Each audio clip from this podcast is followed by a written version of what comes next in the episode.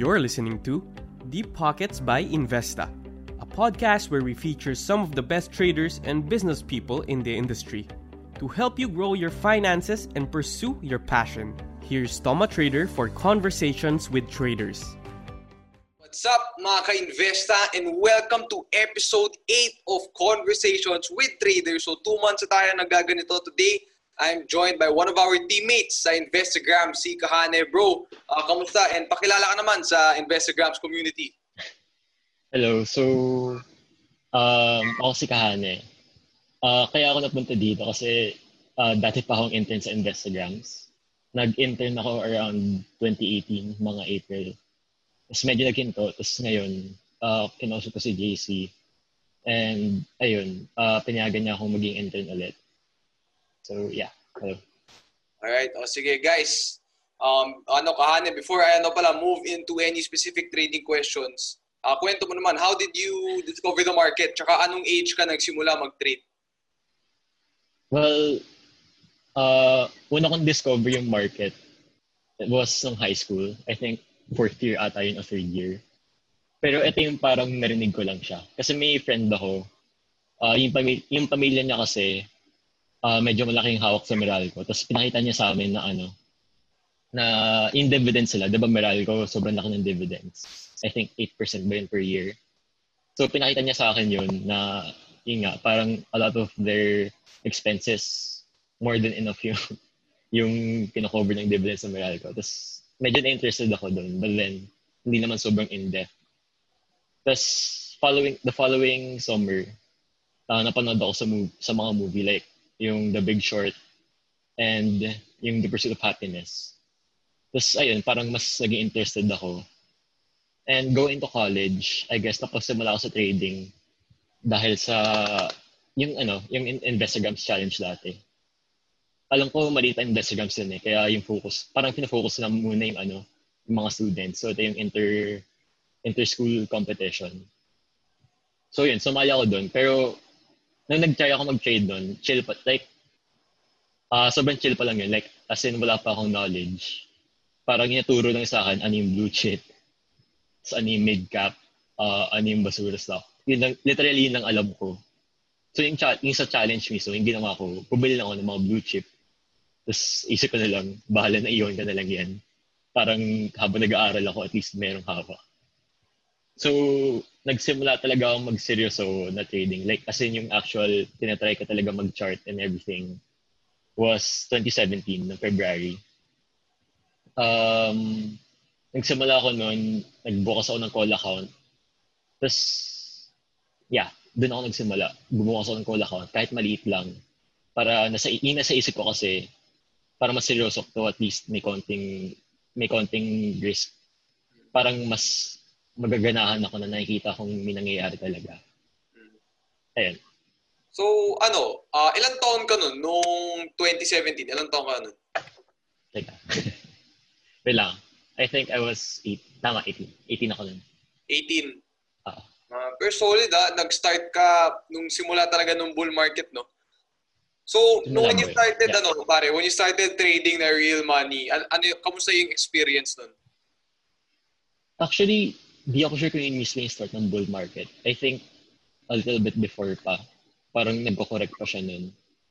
Uh, yung experience ko nun kasi, yung pinaka-first trades ko were MPI and AGI. So medyo, since di pa ako marunong mag-trade nun, ang tagal kong, as in, ang tagal ko silang hawak. Yung MPI, alam ko, nag-breakdown pa yun. Napakat-loss ako dun. Yung AGI, as in, for my whole trading life, yun ata yung holdest hold ko na ano, parang two months, three months. Alright, so nung nagsisimula ka pare, ano, um, did you have a mentor or paano ka ba nag, ano, na nag-aral when you were just starting out? May nagtuturo ba sa'yo or self-study ka lang? Uh, yung pinaka-first people na nagturo talaga sa akin. Kasi sa school ko, may org, yung course ko kasi may home org, pangalan uh, MECO. May parang initiative sila parang gusto nilang turuan yung mga students na ano na matuto mag-trade. So sumali ako doon. Yung pangalan ng group na yun was IMP, uh, Investment Mentorship Program. So sila yung pinakauna nagturo sa akin ng basics like ano yung support and resistance, what are stocks, nga, uh, ano yung mga blue chips, ano yung kind, what are the kinds of stocks, and paano gumagana yung market basically, how do you order, how do you bid, how do you sell. Pero as much as sa tinuro sa akin, I think pinaka natuto talaga ako sa sa mga effort nila JC tsaka nila George, nila Z-Freaks. Yung mga blog nila, yung mga sinishare nilang content. Kasi parang doon ako mas na-immerse sa trading side ng ano, ng stock market. So, yeah. All right. So ito, so you started out as a, nung nagseryoso ka na college ka, right? So how did you manage your time between uh, trading? Kasi I'm sure maraming mga young adults or students na nanonood din nito. How, paano mo na-manage yung time mo? Kasi ako dati, kung ma-share ko lang, talagang ano ko eh, bilang ko ilan yung absences ko, bilang ko ilan times pa. So, alam ko kung kailan, so, kung may prof ako nanonood nito, sorry. Pero, bil, bilang ko kung ilang beses pa pwede mag-cut. So, alam ko, if may super stock na play or may hawak ako na pwede mag-big move, ika-cut ko yung class, yung classes for mga, buong araw, di ako papasok. So, ikaw, ano yung, pero guys, mga nanonood, don't cut it. ikaw bro, ano yung style mo dati? Actually, medyo pareho tayo.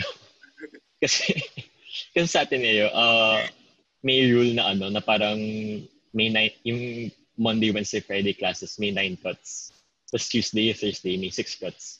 So bilang ko rin yun. Tapos pag nag-anticipate na ako ng breakout, tatambay mo na ako sa library or something. Tapos pag, pag parang gumaganda na yung price action, tapos nag-bell na, doon ako magde-decide kung mapasok ba ako. Pero minsan kasi, mahirap rin palagi mag-absent. So yung pinakaginawa kong uh, solution doon was uh, may parang may parang sira kasi na phone sa bahay namin. Like, cellular phone. Sorry na lang din sa mga prof ko, may nakikinig. Pero, pero yung ginawa ko, sa school kasi namin, sobrang subot ng ano, ng connection ng Globe. So, di ako maka-data pag magte-trade ako. Pero yung smart, sobrang lakas yung ginawa ko yung spare phone na yun, nilagay ko ng, uh, ng smart na SIM. Kasi yun yung ginagamit ko pang hotspot sa phone ko. Kasi tatago ko na yun sa notebook. Tapos doon ako magte-trade. As in like, naalala ko, may one time, uh, nakula ako ng kaklase ko. As in, nagpaalam ako mag-CR lang. Tapos nang, nang lumabas rin siya, nakita ko, nag-trade ako sa phone pala sa CR. So yun, I guess yun yung pinaka-solution ko doon. So mag, mag, ano, mag-CR knowledge. Oo. Para hindi mapakat. Oo. Okay, sige ito. Um, I know you're part of ano, nagkita tayo that one time doon sa Kaizen, di ba, mm-hmm. na meeting. So for you, how important is it, especially if you're, ano, bata pa lang, you're starting out, you're, you're hearing all of these, um, you're seeing all of this information, how important is it for you to be part of the right uh, trading community? And how has being part of ano of Kaizen uh, benefited you sa trading mo? Okay, so I guess in, in terms of trading groups kasi hindi lang Kaizen yung pinaka-group ko. Kasi dati may, di ba yung IMP? Medyo, in a sense, parang community na rin yun eh. Like kami nag-uusap about trades, trade ideas. Uh, yung pinaka-masasabi kong important sa uh, trading community is number one, syempre, lahat ng tao, as in, ganado talaga mag-trade. Para, hindi yung parang ano, hindi yung parang passive ng lahat. Like more of, uh, lahat talagang gusto, lahat parang same mindset na gusto mag-grow as a trader. And number two, I think, ito yung, uh, para sa akin, what sets apart yung Kaizen, yung group ko na Kaizen over yung other group ko is yung parang yung focus na ano na we're individual traders. So, uh, to explain, I guess, yung sa IMP kasi, yung pinaka gusto ko sanang mag-iba doon or like mag-grow was na uh, parang ano, parang meron kasing chief na tinatawag dun sa IMP. And yung nangyayari kasi, most of the people, kahit yung mga nagtuturo, parang parang nagdi-default lang to what the chief was saying. Like, kumbaga nagiging parang group think na wala nagko-contest masyado doon or most of the time naka-hype sila, naka-hype sila sa ano sa analysis ng isang tao. And yung difference naman para sa Kaizen for me was that na kita mo talaga na ano na bawat tao na bawat tao dun sa group namin may individual trading characteristic eh. Yung kunyari, yung isa sa amin uh, more of more of bottom picking, more of support, uh, more of buying the swing lows. Yung style niya um, high hit rate, low edge. Pero yung iba yung iba naman sa amin momentum traders. So parang nakikita mo nakikita mo talaga yung contrast and parang nagtutulungan talaga kayo para ano, para ma-hone niyo yung yung sarili-sarili niyong analysis doon. So walang tama, walang tamang style, walang maling style, walang tao na mas no one is higher above anyone. Uh, parang tulungan uh, talaga. Oh. Mm-hmm. Actually, guys, for those who don't know yung group na Kaizen, group yan na um, Scraffy Coco, si Rafi, Rafi Rosas na interview ko last time, si Ken Arcano, si, I think he was tama, top 5 Trading Cup 20, ano, 2019. So, alright. So, ito, let's move on to the next question. What was, ano, Kane, what was the your biggest miss... Ilang years ka sa market? Sorry. Four years, no? Four, four three, four years? four years. Yeah, magka four years. Okay. So, yung four years na yan, what was the biggest mistake you've ever committed? Yung pinakamalaki talaga. Kasi ano nangyari? Para sa akin, yung biggest mistake, hindi siya one trade eh. More of mindset siya. Mm-hmm. Yung biggest mistake ko siguro, um, para sa akin, parang gigil sa pera. Or in a sense, parang extra trade din siya. Pero parang giggle din sa pera. So, parang to expound, like, dati nang nagsisimula ako mag-trade, as in literally, walang trading day nagpa-pass na wala akong hawak. As in, palaging ano, palagi talagang may laman port ko. Palagi kong titigan yung day change ko. Tapos, although, as time passed by, hindi na ako palaging ganun kasi natutunan ako na may mga trading setups, may mga uh, place, may mga may kailangan ko ng system. So minsan nabasa na yung times na ano, na palagi may hawak ako. Minsan wala. Minsan wala na. Yung problema naman nun, nag-over hindi ko na-realize dati, pero nag-overtrade na ako. As in, basta may setup. Tama naman yung setup, pero kunyari, pangit yung sentiment or yung environment, pangit talaga. Uh, pinipili ko pa rin i-trade kasi nasa mindset ko, setup naman to eh, play naman to. Pero di ko naisip na yung, what, what about yung quality? Or not just place. Uh, minsan kahit parang yung big picture maganda. Parang kahit, minsan nga, kahit ano, kahit hindi picture perfect setup, medyo nagde-deviate ako konti. Pinipili ko na mag-isip paano yung trading plan ko dito. Pero yung nangyayari, hindi nagiging logical yung trading plan ko kasi wala naman talaga siya sa ano, eh, sa initial setup ko. Kumbaga wala akong prior data na nagsasabing may edge naman ako sa ganung place. So, para sa akin, yun nga, uh, may itch ako to trade minsan. And yung pinaka naging solution ko doon, uh, last year, sobrang nahirapan ako with to trade. Uh, ang daming ups and downs. May nakatch naman ako mga good plays, pero ang dami ko rin cuts. So yung ginawa ko, medyo kasi na-burnout ako. Tapos naisip ko, long term, in terms of my long-term like trading career, uh, trading journey, parang mas maganda siguro mag-break din saglit.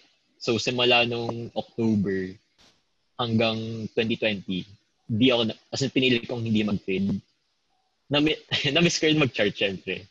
Um, yung sila papatino sa chart, tapos parang pinipil kong di talaga mag-isip ng trading. Pero yung pinaka-benefit para sa akin noon was yun nga, mas, na, mas naging clear sa akin na prone ako sa overtrading. Prone ako sa FOMO. Not in the sense na nangahabol ako ng stock, but more of palagi ako naghahabol ng place. Palagi ako naghahanap ng play. And although hindi pa siya fully nasa solution, hindi pa hindi pa siya fully nasa solve kasi minsan nagiging parang napapaisip akong parang wala talaga akong ginagawa.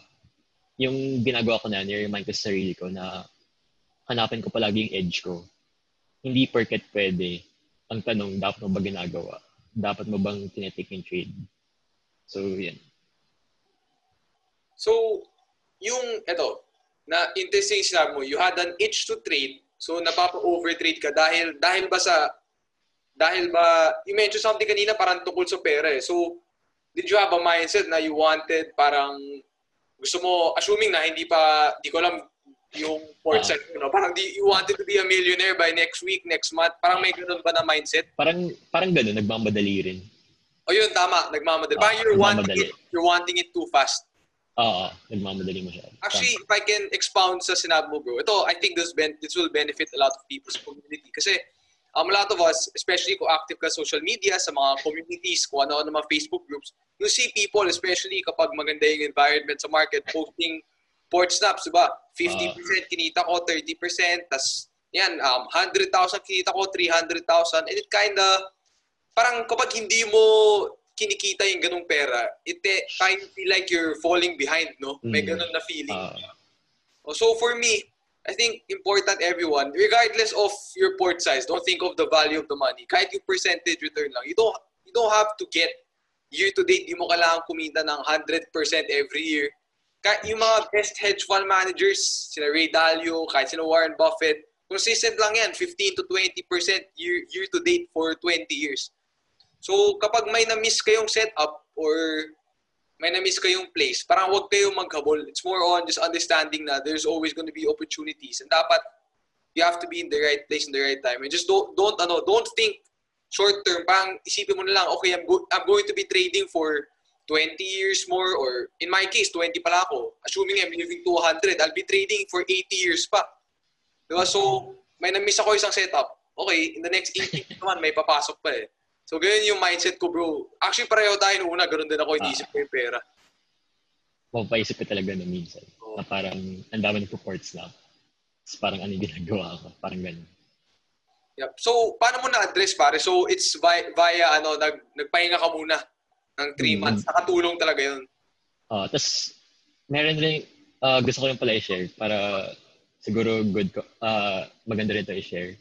Tinuro kasi sa amin ni Lawrence Lee. I forgot if during, if this was during my internship sa CitySec or nabasa ko lang sa pinost niya.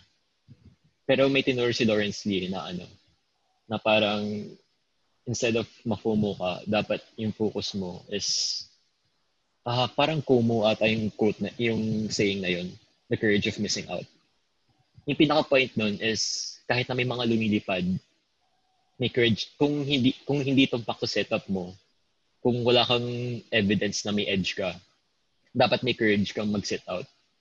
Kasi if you think about the process, kung wala kang edge, kahit na may profit yun, hindi siya good trade, di ba? Kung ano, kung pangat naman yung setup para sa'yo. So, yun na rin iniisip ko, na dapat may courage ako to miss out on some place. Ganda. Alright, sige, ano, piggybacking off of this topic, how do you, ano naman, how do you handle mga drawdowns? Let's say, losing streak ka, you lost um, five trades straight, tagwa one VAR cut, down port mo 5%. Paano mo ina-handle yung mga ganyan na situation? uh, I guess magpapahinga talaga ako. Like, yung sa yung sa nag uh, pahinga ako ng October, bandang October last year. Uh, galing ako dun sa as in galing ako dun sa dire-diretsong cut. Tapos napaisip talaga ako magpahinga. So, I guess that's one thing na magpahinga talaga. Pero in terms of like yung ngayon na minsan may drawdown ako or napapakat ako, yung pinakauna kong ginagawa is mag-step away ako sa monitor ko. Tapos, ano, mag-relax, pipilitin ko mag-relax. Uh, may kinig, may kinig ako ng music, mag-walk around ako, mag-chat-chat ako. Or kung tapos na yung market, kung wala naman kailangan gawin na ibang ano, ibang whatever responsibilities, maglalaro, maglalaro ako para kalmado ako. And I guess siguro parang nirelate ko na lang yun sa trading yung ano, yung iba kong mga hobbies. Ganun. Pero ano, ah, bago mo ginawa yung lahat, nag-cut ka muna. Hindi mo, hindi mo, Oh, syempre, nag Oo. syempre nag-cut mo na ako. Ka. Oo. Oo. Okay, okay. So, actually, um, tapos when you come back, let's say nagpahinga ka, pagbalik mo ba, Ah. do you trade the same way? Or do you go back, lower size muna? Or back, parang back to normal na pagbalik mo? Uh, same size naman, pero yung pinaka ginagawa ko is i-record ko yung ano, i-record ko yung trade ko. So yung gagawin ko, uh, isi-snapshot ko siya, yung chart. Tapos parang ilalagay ko yung ilalagay ko yung play ko, yung setup, bakit ko siya binili. Tapos parang itatry ko talaga mag-focus on ano, itatry ko mag-focus on what I could have done better. Ano yung telltale signs na pangit to. Minsan, hindi ko siya nagagawa same day.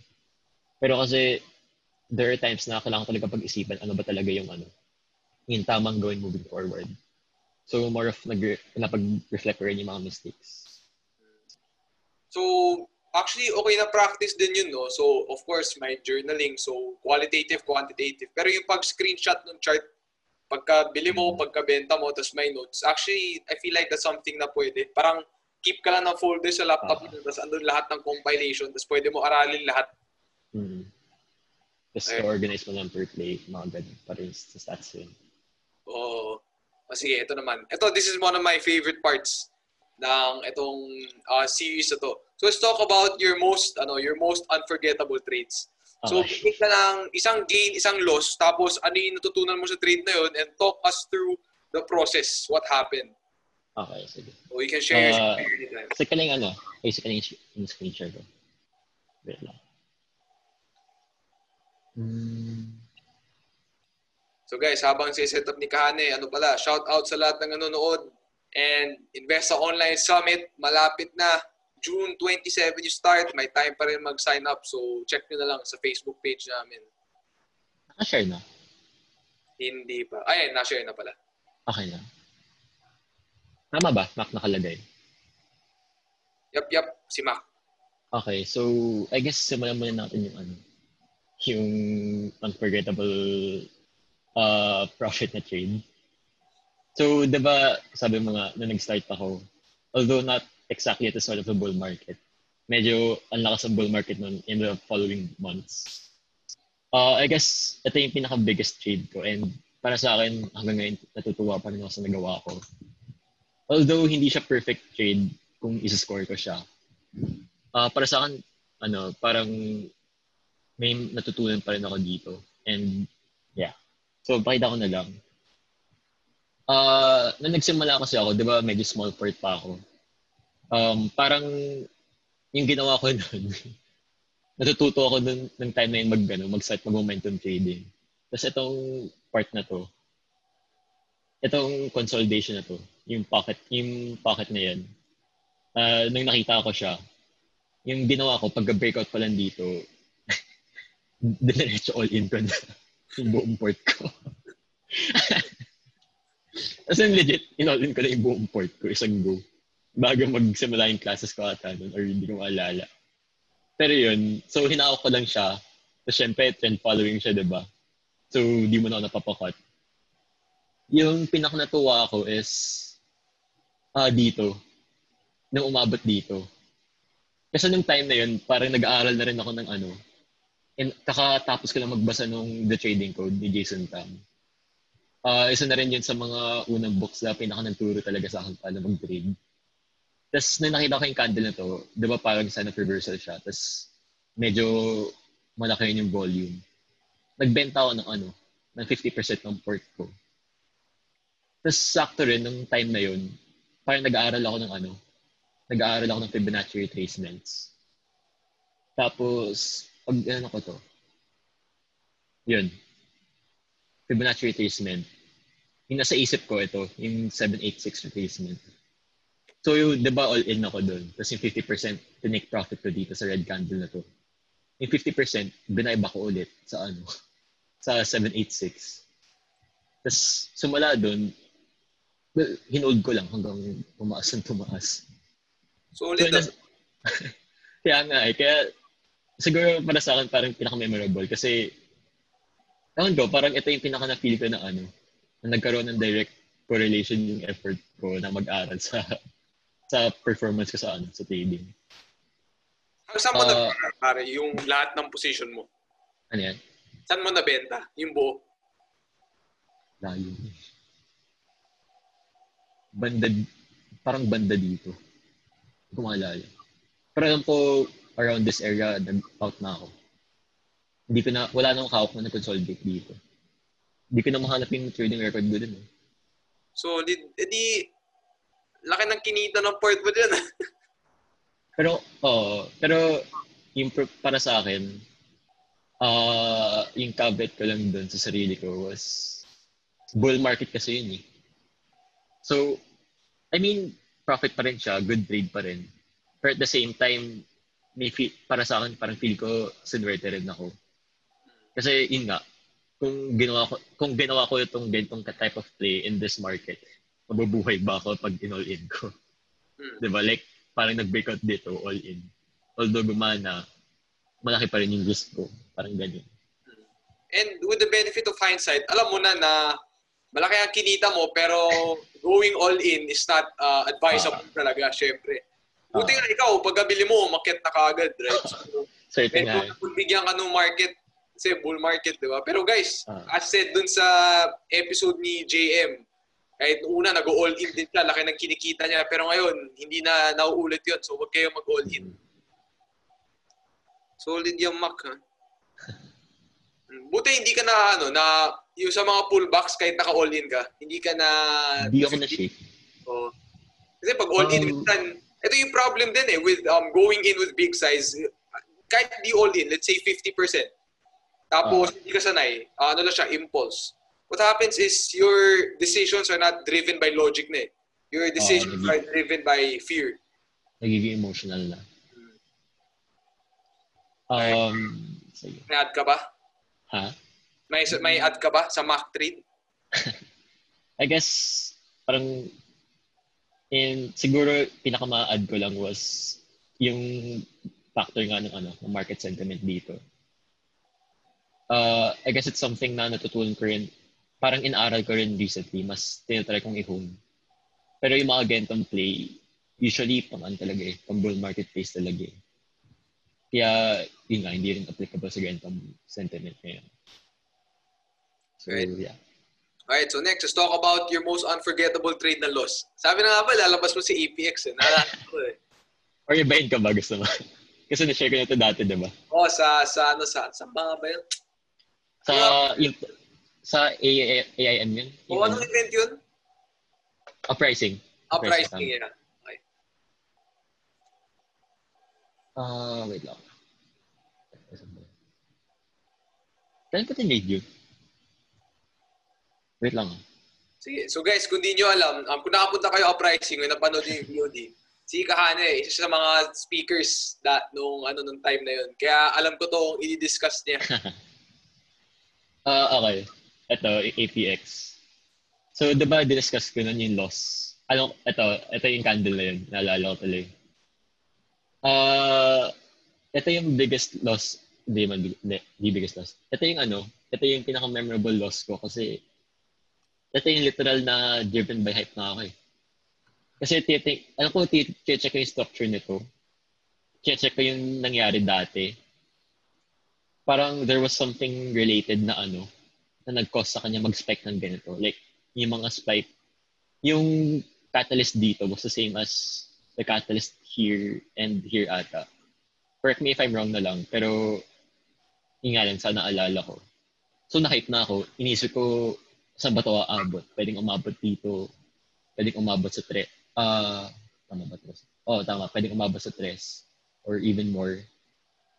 So, yun nga, pure hype talaga siya. And, ano siya eh, coming from a previous experience na yung hindi ko rin shinare dati sa APX. Dalawa actually trade ko dyan. Yung loss was the second one. Pero yung first one was here.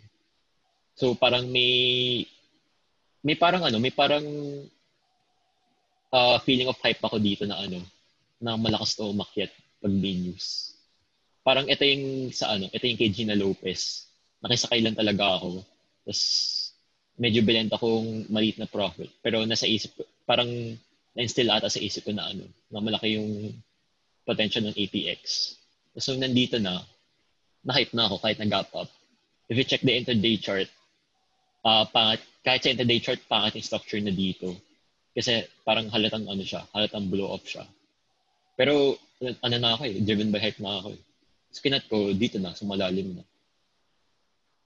So, yung pinaka natuto ko dito is more than just news or the catalyst or kung ano man yung conviction mo, I guess dapat meron ka rin solid trading plan.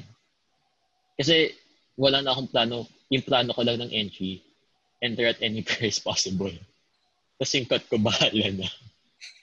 So, gets mo, parang sobrang sabog ng trading plan na yun. Kahit na may catalyst or whatever, hindi talaga gagana kasi wala kang plan. So, based sa VAR, mga ilang percent loss yan kapag VAR? 3 bar? 4 bar? Three? Four? Oo. Ah, Malaki. malaki. Pero medyo malaki na eh. Hmm. So, yung nangyayari, na-hype ka, bumili ka sa open, tapos yan, nagkabuhusan. Oo. Mm, so, yun din guys, yan, ganda na share ni Kahanin, no? So, especially kapag yan, may mga disclosure, tapos nakikita mo, projected open up. Tapos parang feeling mo talaga mag, if you, ako talaga, when I have a feeling na a stock is going to the moon, tapos wala akong alam, all I know is my, my rumor or something. Tapos when I have that urge na to buy in the morning or to buy, talagang walang plano, bibiling ko sa umaga, I, I, I like to step away from the screen. Kasi usually, yung mga ganun na trades, though some um, may have worked in the past na nakachamba, but at the end of the day, more more of my trades na pinilit ko because of alam ko magagap up because of news ended up na na olats. Like kunyari, a recent example, GMA7, right?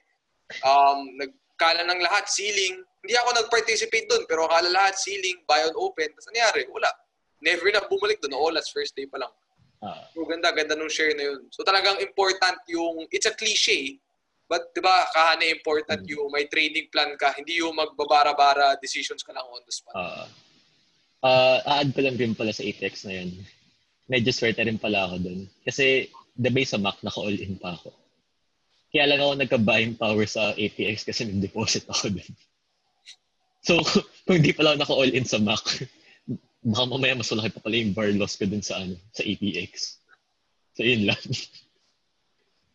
Sobrang swerte ng alin talaga. Solid nung Mac. ah. Anyway, yeah, solid, solid. So, eto, next question. Right?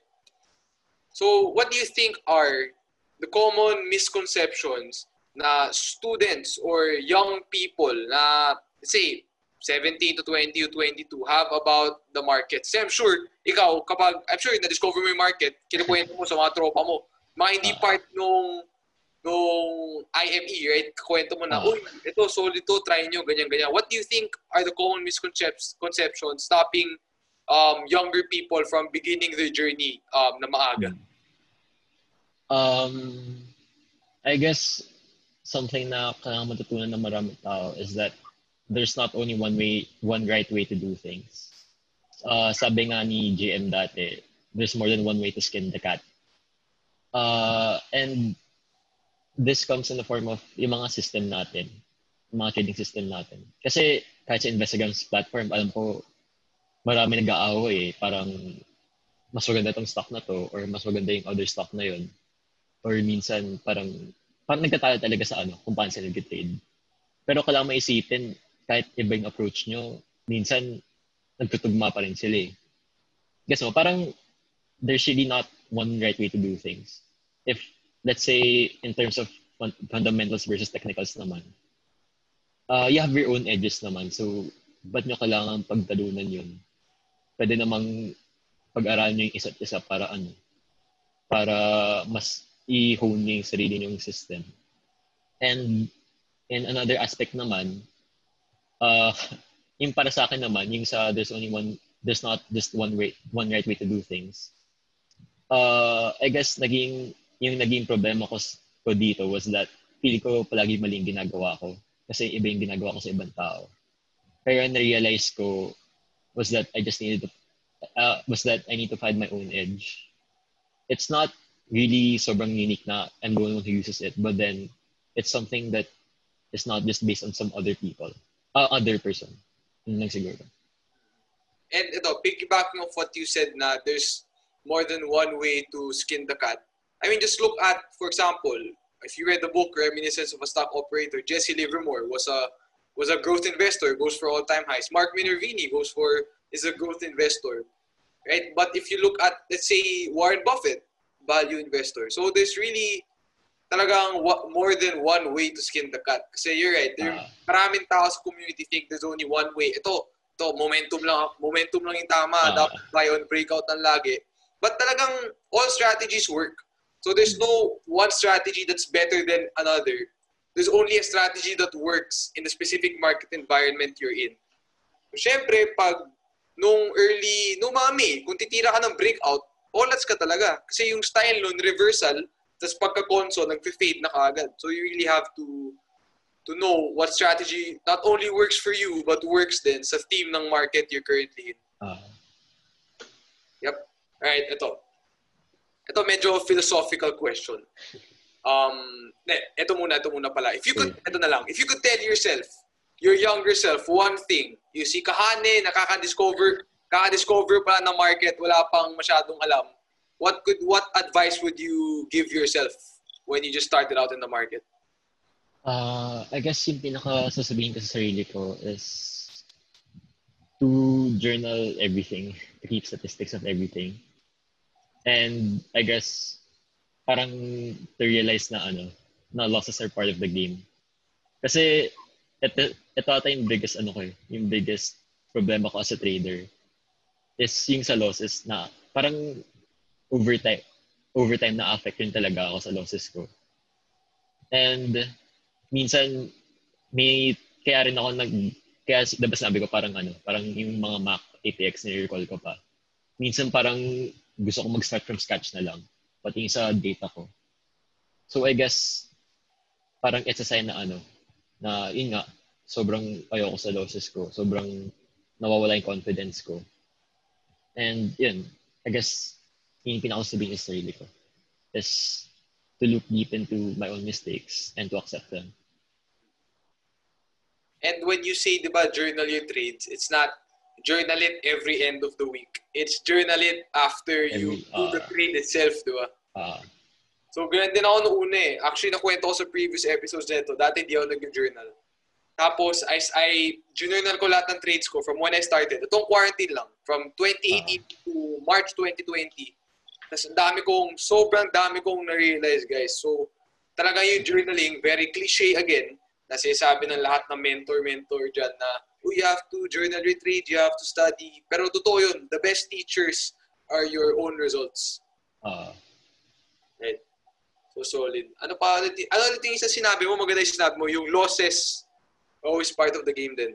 hmm, Eh, kasi yung iba, pag nagkakalos, parang ayaw eh. Or minsan ayaw tanggapin, tas ayaw mag-cut, di ba? uh, Ayaw tanggapin, babalik pa yan, break even yan. Or pag nagkalos, tas tinanggap ka, nag-cut, napabad trip naman. But, you know, you have to understand na yung trading parang business lang, di ba? In any business, may expenses yan. So, yung mindset ko sa losses, parang ano na siya, cost of doing business. uh, to add na lang rin, yung ginagawa ko kasi nung nagsimula ako is, di ba may losses ako?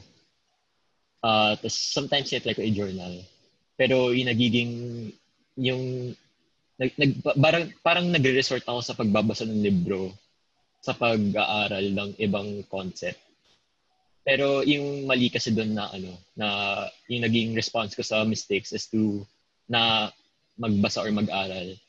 Yung problema kasi hindi ko talaga ina-address yung problem eh.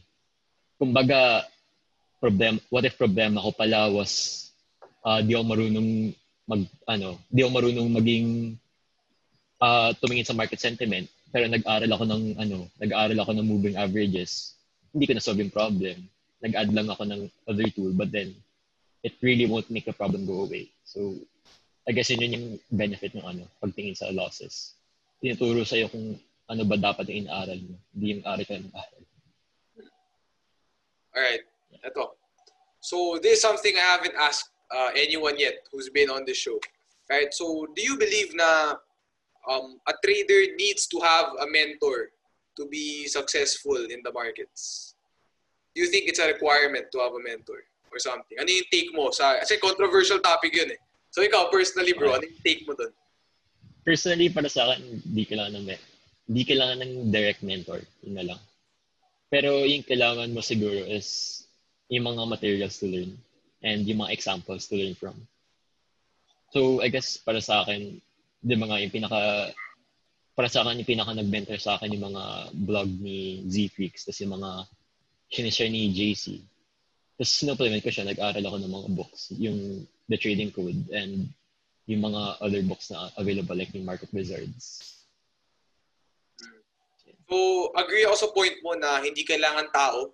Like, nung isang live namin ni JC Kunendra, yung mga mentor niya, William O'Neill, Tapos, Market Wizard, Jack Schwager. Ako naman, yung take ko dun, since controversial yung topic. For me, ta- tama na naman magka-mentor. Ako, natuto ako kay JC, kay Berio. Tayo, natuto tayo sa Ah. kanila, di ba? Kay, kay Javi, kay Matt, kay Ken, natuto ako sa kanila.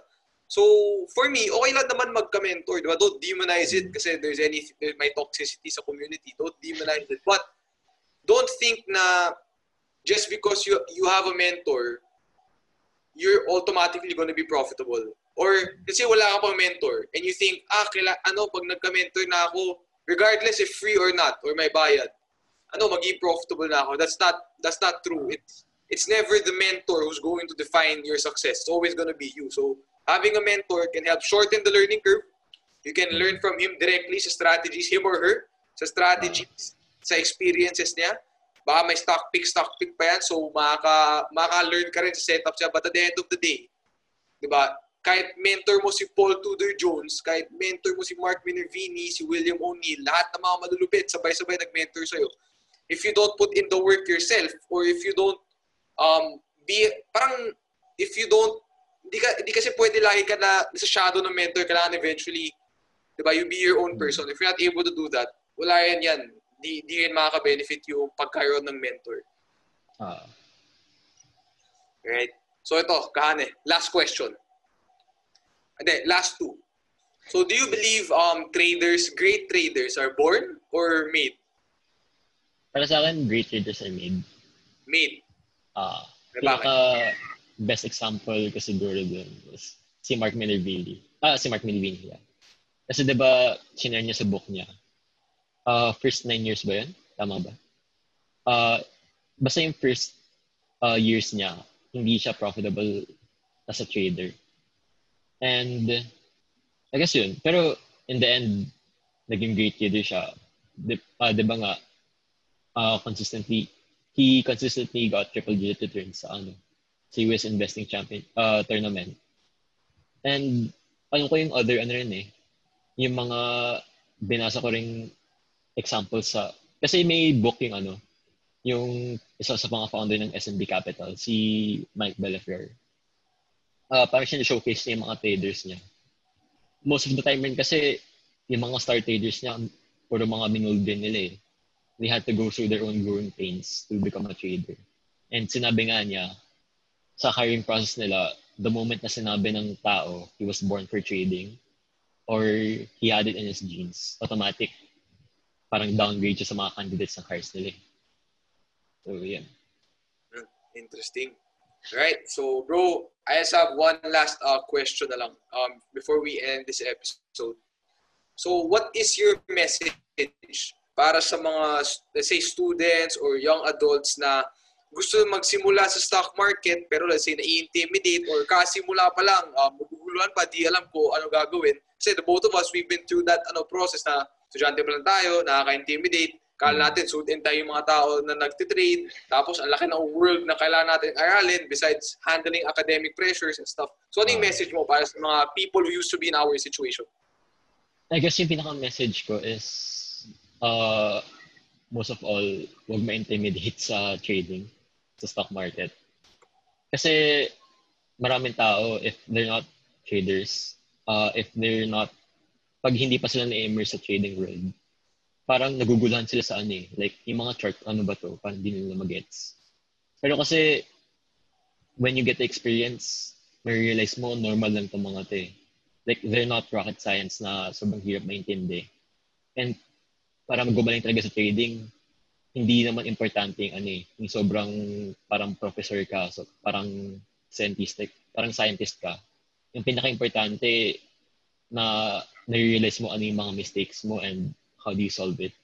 Kahit yung pinaka-basic na indicators ang gamit mo, pwedeng malakas pa yung sistema mo eh, kung ano, kung talagang hinuon mo and yung pinocus mo nga yung pag ano, pag-improve sa sarili mo. Alright. Alright, so Kahane, I have no more questions. So thank you guys. Comment down below. Thank you, Kahane. So thank you for being, bro, sa, thank you for being here in this episode. So guys, um, quick ano, plug lang. Uh, Investo Online Summit, June 27. You still have time to join. And thank you, everyone, for being here. Kahane, may gusto ko ba i-shout out? Wala naman. Wala naman.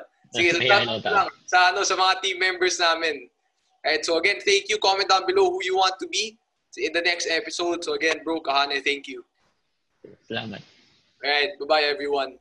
That's it. So thank you for listening to the Deep Pockets podcast and stay tuned for our next episode.